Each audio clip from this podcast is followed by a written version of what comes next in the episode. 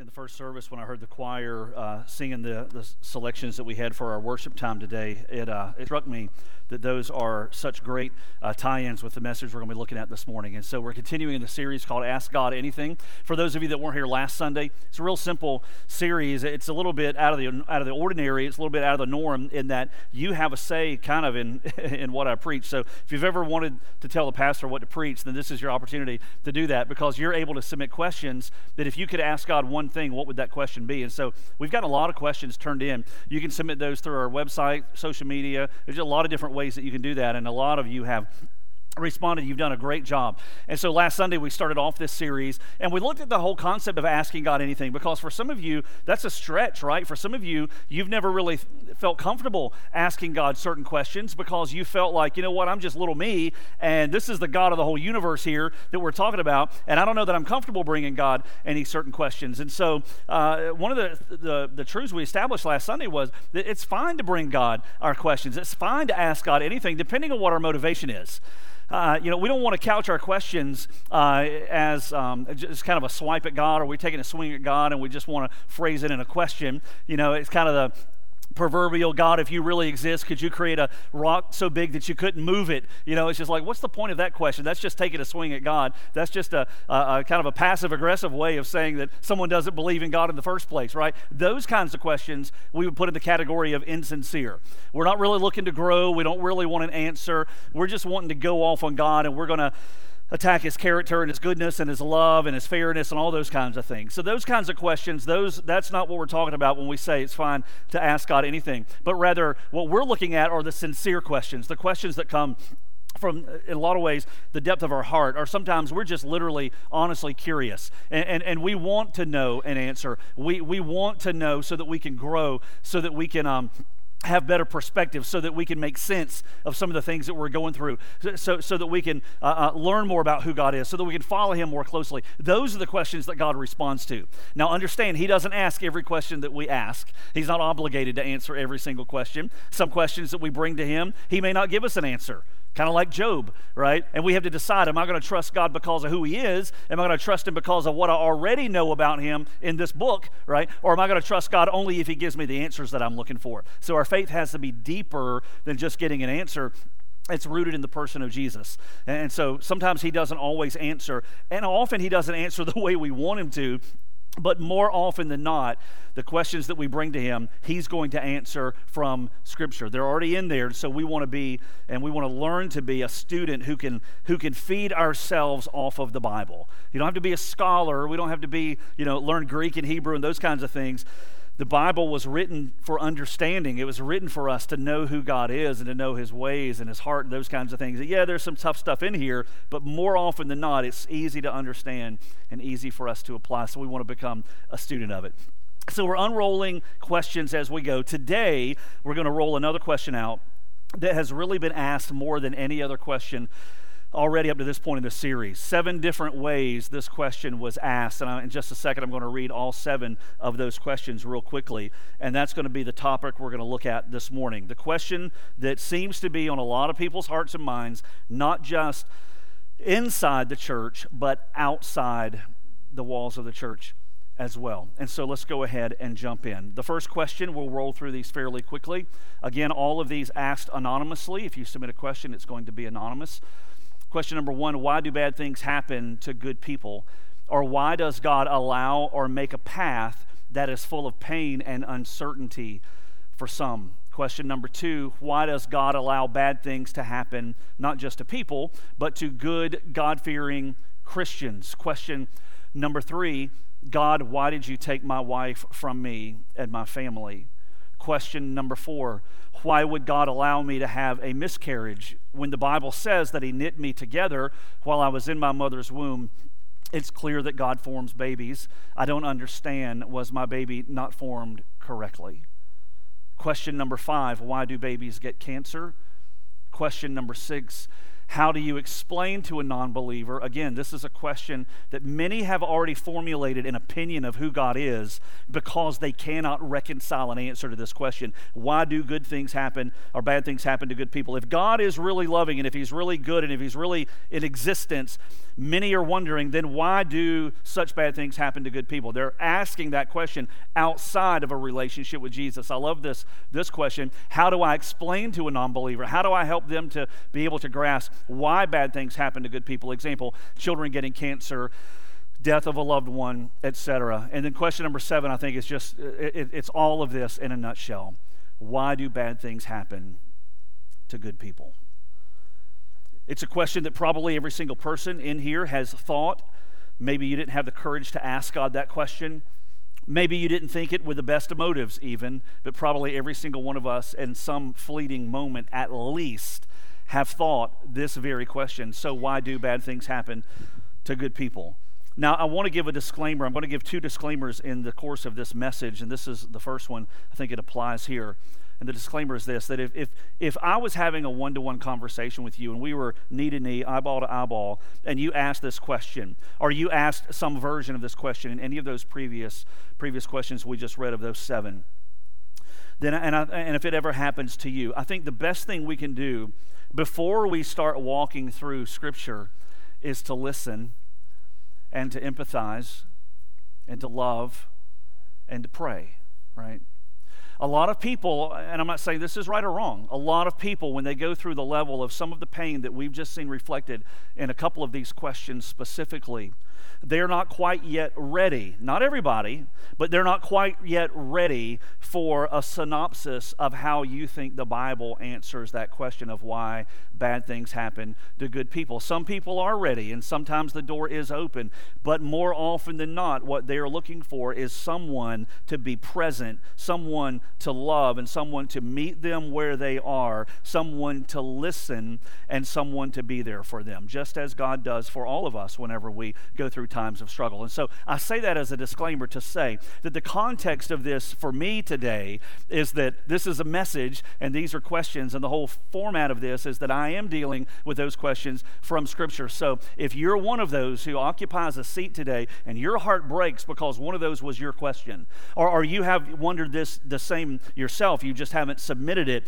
please don't think I'm being insensitive by just going to the Bible because the context of all this is that that's what I'm supposed to do right now is to try to point us to Scripture. But on a one to one level, oftentimes the best thing we can do as we wait for that right time is to listen and to pray and to love and to be there. And so I just wanted to say that as a disclaimer. There'll be another one coming later on in the message. So when you look behind the scenes, let's just do kind of an, an autopsy, if we can, to a degree, of this question. When someone asks this question, what is it that they're really feeling? What's going on behind the scenes? What's going on under the surface? Oftentimes, what's going on under the surface and behind the scenes when someone asks, Why do bad things happen to good people? is that number one, they're having a sense of deep pain in their lives you can sense that pain. Uh, one of the questions that asked uh, about miscarriage, another of the questions that asked about the loss of a spouse, uh, you can, you can sense, you can feel the pain that's there. Many times when we ask the question, why do bad things happen to good people? There is pain that drives that question.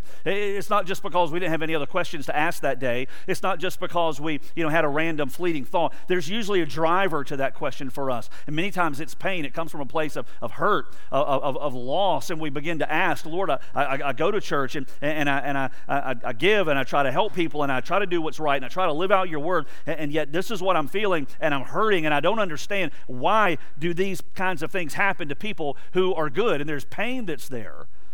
And oftentimes, on top of that pain or underlying that pain is another emotion, that of confusion right? Again with the questions that were asked there uh, one of the questions about about miscarriage you can see it and it's a perfect example of the questions that God welcomely receives, right? That when we just want understanding and we want clarity and we want perspective, God, I'm not taking a swing at you. Lord, I don't doubt your goodness. I'm just trying to understand. Your word says that you form every life in the womb and that they're fearfully and wonderfully made. And this was my experience. How does all this reconcile? It's like it's like Mary asking the angel Gabriel, as we looked at last Sunday. Lord, I'm a virgin, and you're telling me I'm going to conceive and have a child. I, I don't have clarity. I don't have understanding. I'm just aiming for perspective. How is this all going to happen? And often, when that question is asked, why do these kinds of things happen to good people, whether it's we ourselves or somebody else, it, it's coming from a position of confusion. Or this doesn't, doesn't seem to match up. And, and, and a third thing is what James Dobson calls the betrayal barrier, where, where, where we go through these feelings at times where we just feel betrayed. Lord, I thought you were good. Why is this happening in my life? Your word says you're good. This doesn't seem to match up. Lord, this horrible occurrence is happening, and, and, and, I don't understand it. It doesn't seem like you. It doesn't seem like you're loving when you're allowing this to come in my life. And, and you may walk through a season of feeling betrayed. It doesn't mean you have been. But there's this feeling of betrayal, and you put all that together. When this question is asked, why do these things happen to people who are good? There's this pain and there's this confusion and the sense of I've been betrayed, and there is a lot going on. And that might be you today. That might be you where you sit. That might be you watching online. You've trying to reconcile these things. I'm going to give you four principles this morning. Uh, and They're not going to answer every question, and it's not going to answer this question completely, but four things for us to consider. And the first one is this that whenever we go through times like this, whenever we go through the dark, whenever we go through times of, of hardship or challenge, when we're tempted to ask this question, never doubt in the dark what God has already made clear in the light. Right? Don't, don't let the darkness, and this is for all of us, don't let the darkness, don't, don't let that feeling when when you're the one at the hospital bed, when you're the one who got the diagnosis, when you're the one who's worked so hard to provide for your family and, and, you got notified by your boss that you've been let go. Don't let those hardships uh, those times of darkness cause you to question the things that you never doubted when the light was bright.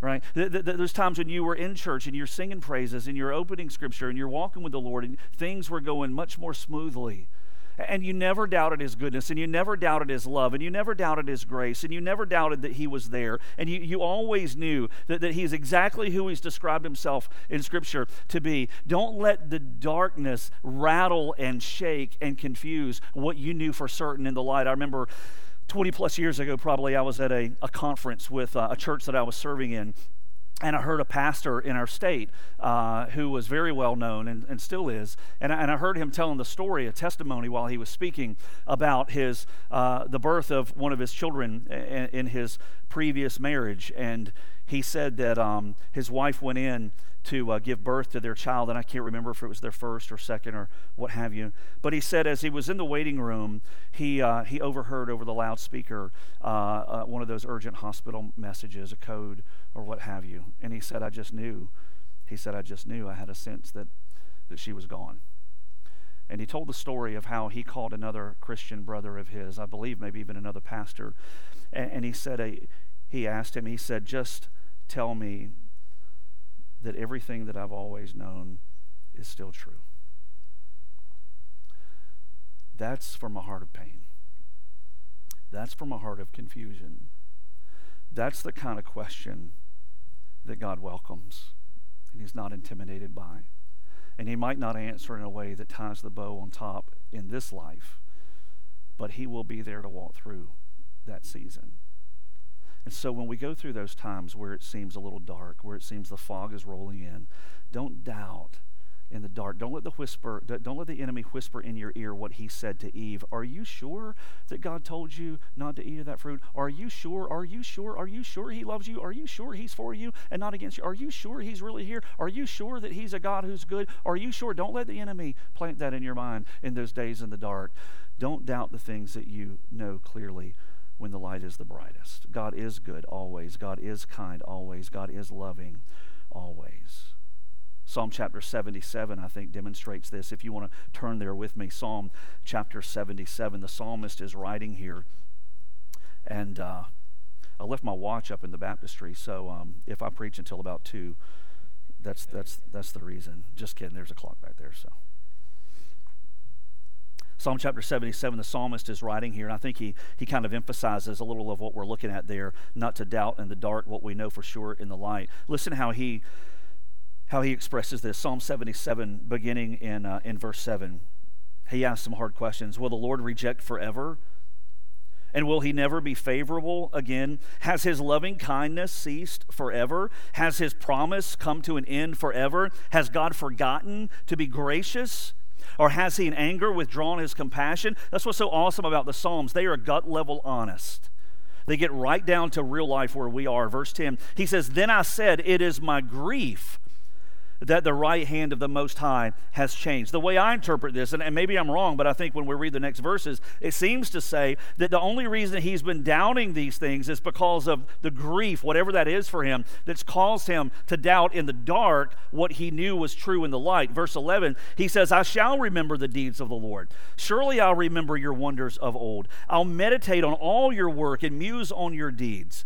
Your way, O God, is holy. What God is great like our God? You are the God who works wonders. You have made known your strength among the peoples. You have by your power redeemed your people, the sons of Jacob and Joseph. Selah. And that word Selah just simply means dwell on this, think about this, chew on this. And so it seems like the psalmist is saying, don't doubt in the dark what you know is true in the light. So, what, what is an answer to the question?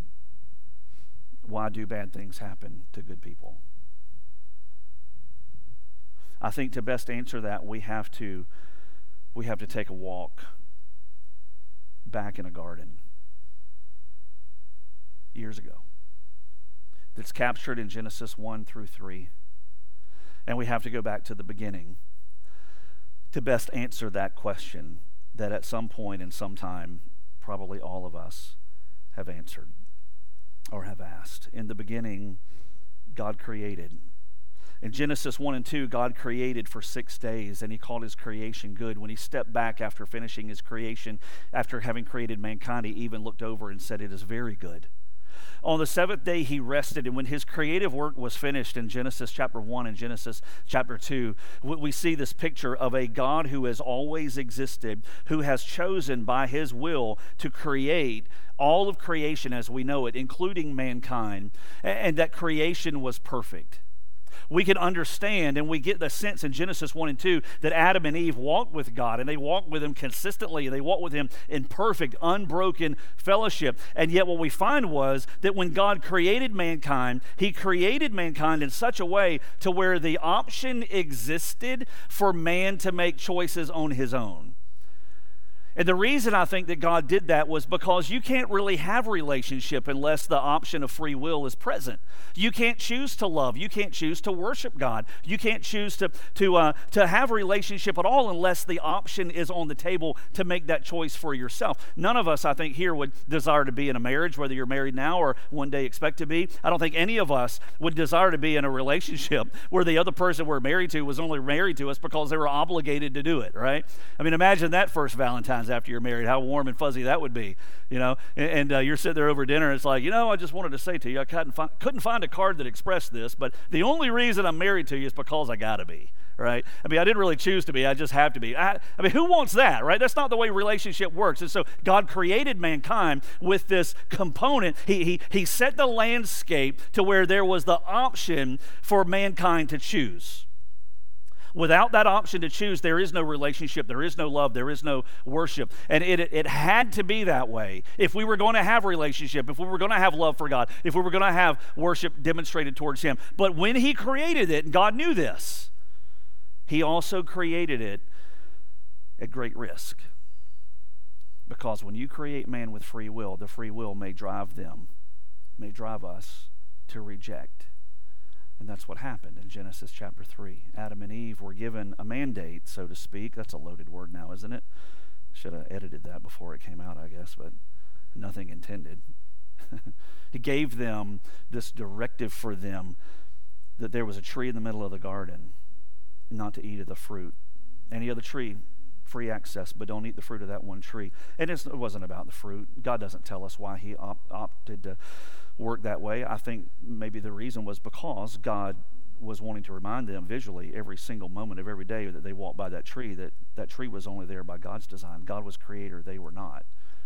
That God had parameters for their life. God is the one who calls the shots, and the tree was a visual. And Adam and Eve ate of that tree. And when they ate of that tree, they disobeyed God. And what happened was God had warned them about this. He warned them in love. In the day you eat of that tree, you're going to die.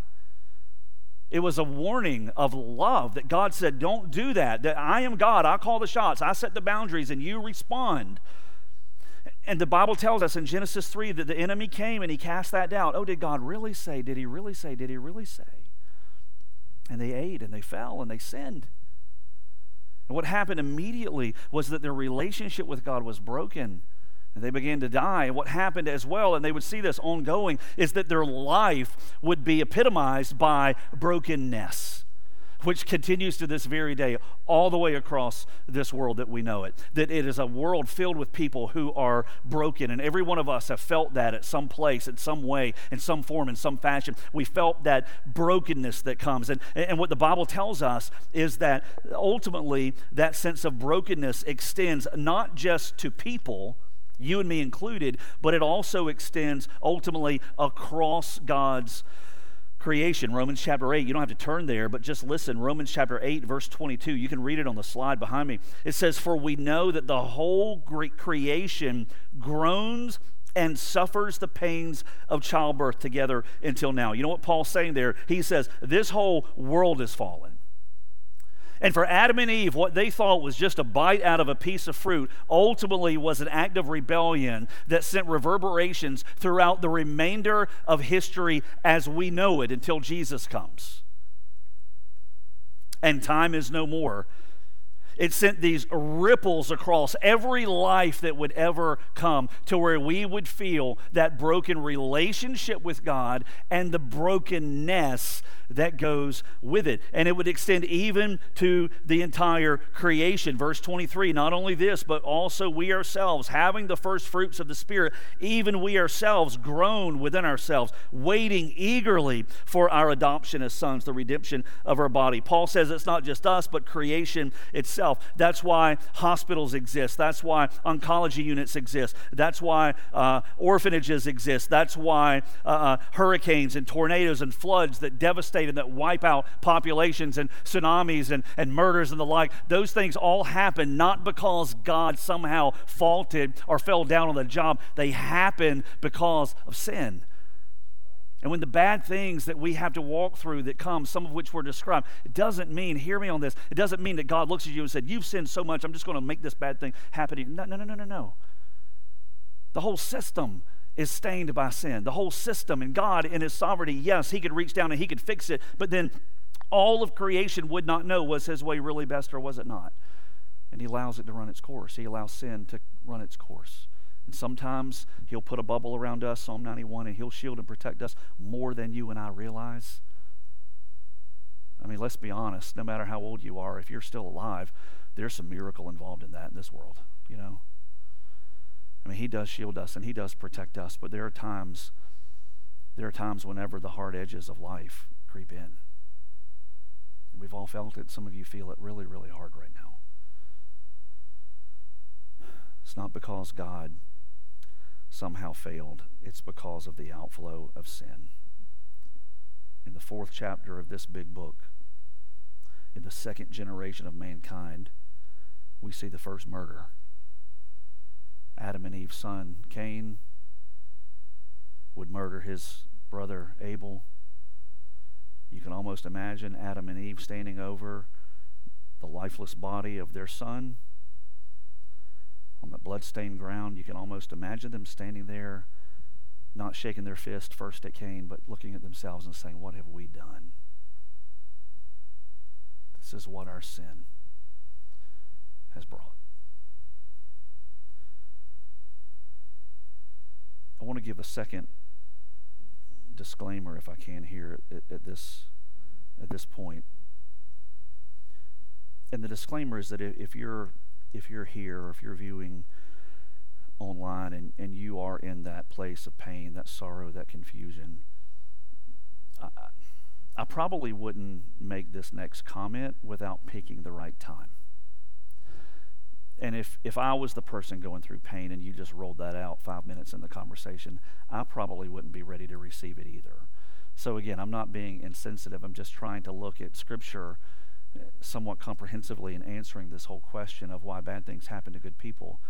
And I think we have to do business with this to some degree. And the principle is this that num- principle number two that the question of why bad things happen to good people assumes that we're good in the first place. See, when, when we ask this, why do such bad things happen to such good people? There is an underlying assumption whether we're asking it about ourselves or whether we're asking it about someone else, there's an underlying assumption that, that we're good to the core, kind of who we are, or that that person we're asking it about is good as well. And, and I'm not trying to slam anybody. If I am, I'm slamming me first because I fall into this category as well. But I think we, we have to be careful that we don't put God in a box of kind of being that, that genie that responds to good stuff with good things and bad stuff to bad things. That's not the way God rolls. Remember those little toys where the monkey with the cymbals? Remember that? You know, you kind of put the money in and the monkey starts playing the cymbals. And if you don't put money in, then he stops. You know, a lot of times we carry that over to the way God operates. That if we keep doing good stuff, I'm going to church and I'm reading my Bible and I'm helping people and I'm a good coworker and I'm nice to my neighbors and I'm, I'm not mean to my kids and, you know, yada, yada, yada. And I'm doing all this good stuff, God. And so here's what I expect. You know, come on, come on, let's bring it, right? Let's bring some good stuff because I've been good. Let's bring some blessing. Showers of blessing coming into my life. Check the mailbox. Where's the big check, right? To keep all the bad stuff away because that's the way you work, right? God, you're the monkey with the cymbal. I keep putting good deeds in, and you're supposed to keep putting good good blessings out, right? That that that is not the scriptural view of how God operates. The the rain falls on the just and the unjust. Right, there are times where even even people who walk closely with God, you see this all through Scripture. It's not a surprise to us that those who walk the closest with God sometimes face the greatest amount of pain and suffering. And, and the biblical picture of goodness is, is that without Jesus, none of us are good anyway. I mean, we, we don't really have a right to claim, Lord, why do these bad things happen to me because I'm a good person? L- listen to what Isaiah says. And again, I'm not saying this insensitively. If this was a one to one conversation, I, it would be a while before I go here, even if I, if I ever have the courage to go there at all with somebody. But, but looking at it as a message, asking, a- answering this question, uh, Isaiah says something really uh, helpful for us. Isaiah 64, uh, down in verse 6, he says, For all of us have become like one who is unclean, all of us. All of our righteous deeds, let's just bring the best that we can do to the table. They're all like filthy garment. All of us wither like a leaf, and our iniquities, like the wind, take us away. So when we ask, why do good things happen or bad things happen to good people? I think it can be helpful for us to step back and ask, I mean, what, what do I deserve really in and of myself? Do I deserve better? And when we understand that we don't deserve it, here's what happens. This, this is a deep thought, but follow me on this. When we understand that we don't deserve good, it magnifies God's grace even more. Right? It makes, it makes His grace shine the brighter, and it makes us more grateful principle number three, I think, builds on this. And it helps us to keep in mind that it's Jesus who chose the greatest suffering. It's Jesus who chose the greatest injustice of all to begin with. He chose it. If there is one person in this world that has a legitimate claim, I'm not saying don't ask the question, uh, but I'm, I'm just trying to put in perspective. If there's one person who has a legitimate claim to ask the question, why do bad things happen to good people? It's not me and it's not you, it's Jesus. Right? When he walked this earth, God personified, it was God, not just personified, God in real time. It is God in the flesh, 100% God, 100% man. And everything that happened to him that, that, that equated to pain and suffering, he did not deserve. He did not deserve at all. He lived life in perfection. And when he was crucified, it was perfection on a cross, it was perfection crucified. Peter understood this in Acts chapter 2 when he's speaking at Pentecost, kind of the birth of the of the, the local church here, Acts chapter 2. Listen to what Peter says he's describing Jesus, verse 22 and 23. He says, Men of Israel, listen to these words Jesus the Nazarene, a man attested to you by God with miracles and wonders and signs, which God performed through him in your midst, right? This was God here amongst us, just as you yourselves know, this man.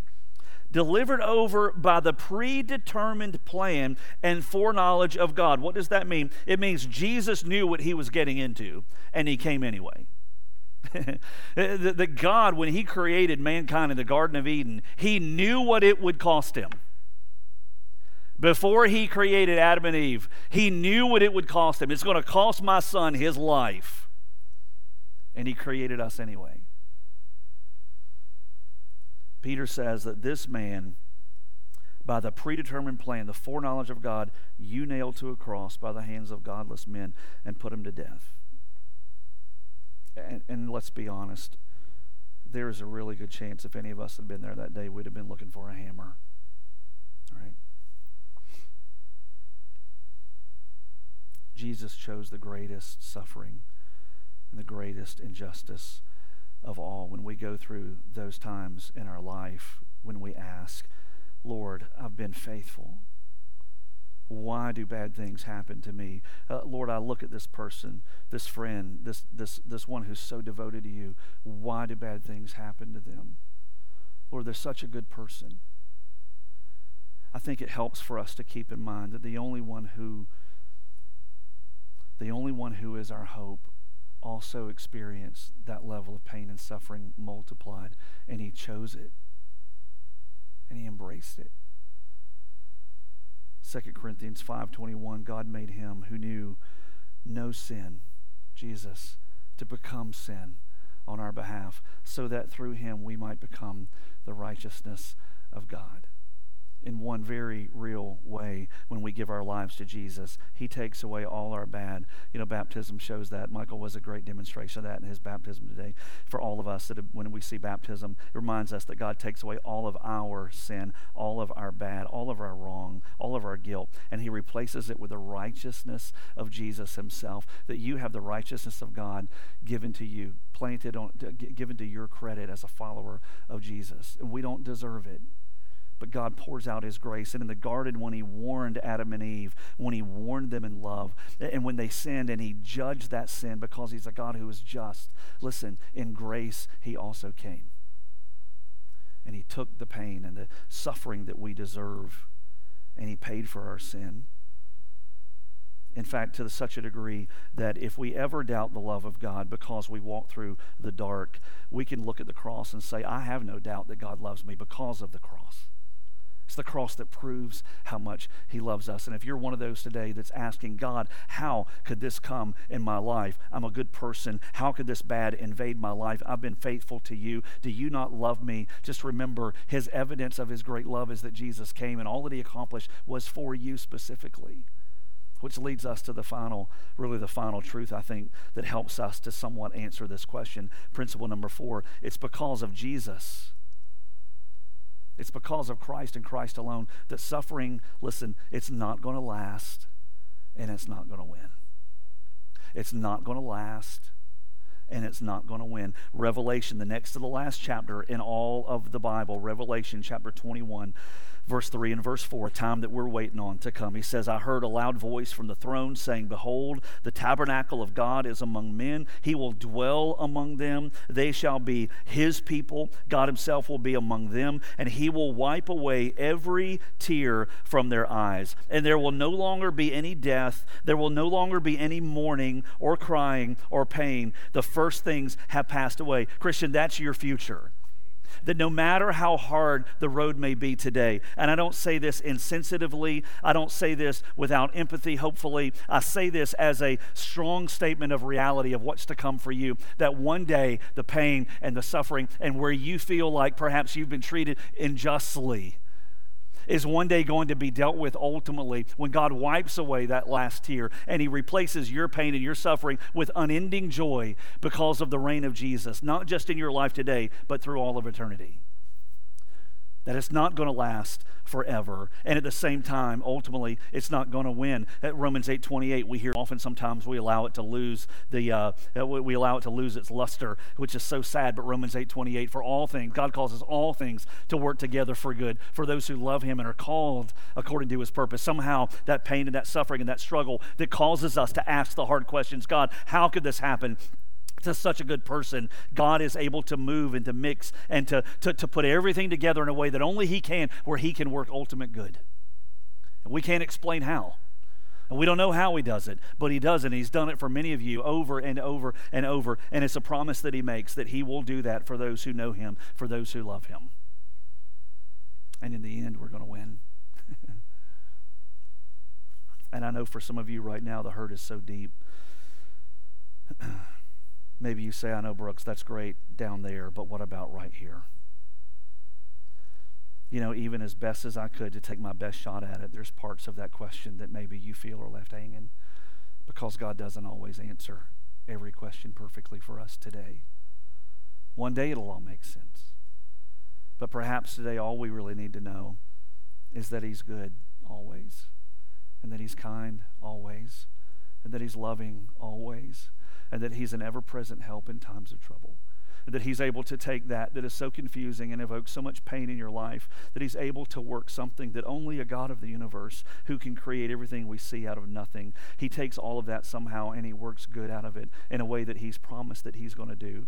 And maybe for you what you need to just keep in mind is that Jesus when he said we're one day going to face trouble that that he also said but take heart because I've overcome the world and that as we have found comfort in our own walks with God in different ways, that 2 Corinthians 1 tells us that as we come together as fellow believers, that often it's the comfort He's given to us already that we're able to pass on to another. And when all is said and done one day, we're going to praise Him and we're going to worship Him unhindered, without pain, without separation, without brokenness. Not because we were good enough to deserve it, but because He's a God of grace. He's a God of grace and He loves you more than you know. If you know Him, don't doubt in the dark what you've always known in the light. And if you don't know Him, man, why not right now, as an act of your own will, just choose to lay down your sin that's already caused so much issue already, I'm sure, and say, Jesus, would you just take all that away and forgive me? And would you take over? And He'll do it. Let's pray. If you've never given your life to Jesus and today you have a desire to do that, it doesn't start by being baptized. We don't get baptized to get right. We get baptized because we've already come to Jesus. It's a, it's a symbol, it's a sign, it's a proclamation that we've already surrendered to Him. If you want to come to Jesus, we don't clean up our life first. He, he's not looking for those that have that have become better at being at being fallen. He's looking for those who are tired of being fallen and are ready to be rescued. If you want to begin a relationship with Jesus, you just simply respond by demonstrating your faith. And you can do that in a prayer like this by saying, Lord Jesus, I know that I need you. And I know that I've sinned and I don't deserve you. And I don't deserve forgiveness but I also believe that you're God and that you came and died for me and rose because you love me and because you want relationship with me. And so today, Jesus, as an act of my will, the best that I can, I turn from my sin and I ask and invite you to forgive me and to take over my life, to rescue me, to walk with me from this day forward and that you'd help me to walk faithfully with you no matter what. Thank you for saving me today, Jesus. And it's in your name I pray. Amen. Heads bowed and eyes closed. Lord, I thank you for those that may have prayed that for the first time, knowing there's no magic in those words. But Lord, a demonstration of faith always gathers your attention. And you tell us, whoever calls on the name of the Lord will be saved. And today I trust that there are those that have made that decision for the first time. If so, Lord, give them the courage, Lord, to fill out a connection card today where they sit or online to let us know that we can celebrate with them and that we can that we can encourage them in the days to come. And God, we thank you that in the midst of a fallen world where sometimes that fallenness invades our lives in ways we would never have wanted. Lord, thank you that it doesn't mean you don't love us. Thank you that it doesn't mean you don't care. Thank you that it doesn't mean that you're not here. Though, Lord, you do care. You are in control. You do love us. And God, you're going to work out good. And so help us to never let you go. Thank you for the boldness of the seven, Lord, to ask this question. And Lord, I pray and I hope that through what I've talked about this morning and through the power of your word, that it will help to give perspective to those who hurt, to those who are confused, to those who feel betrayed, to those who struggle, that they won't ever doubt in the dark Lord, what your word makes clear in the light. We thank you for being that kind of a God for us, a God of grace. For it's in Jesus' name we pray.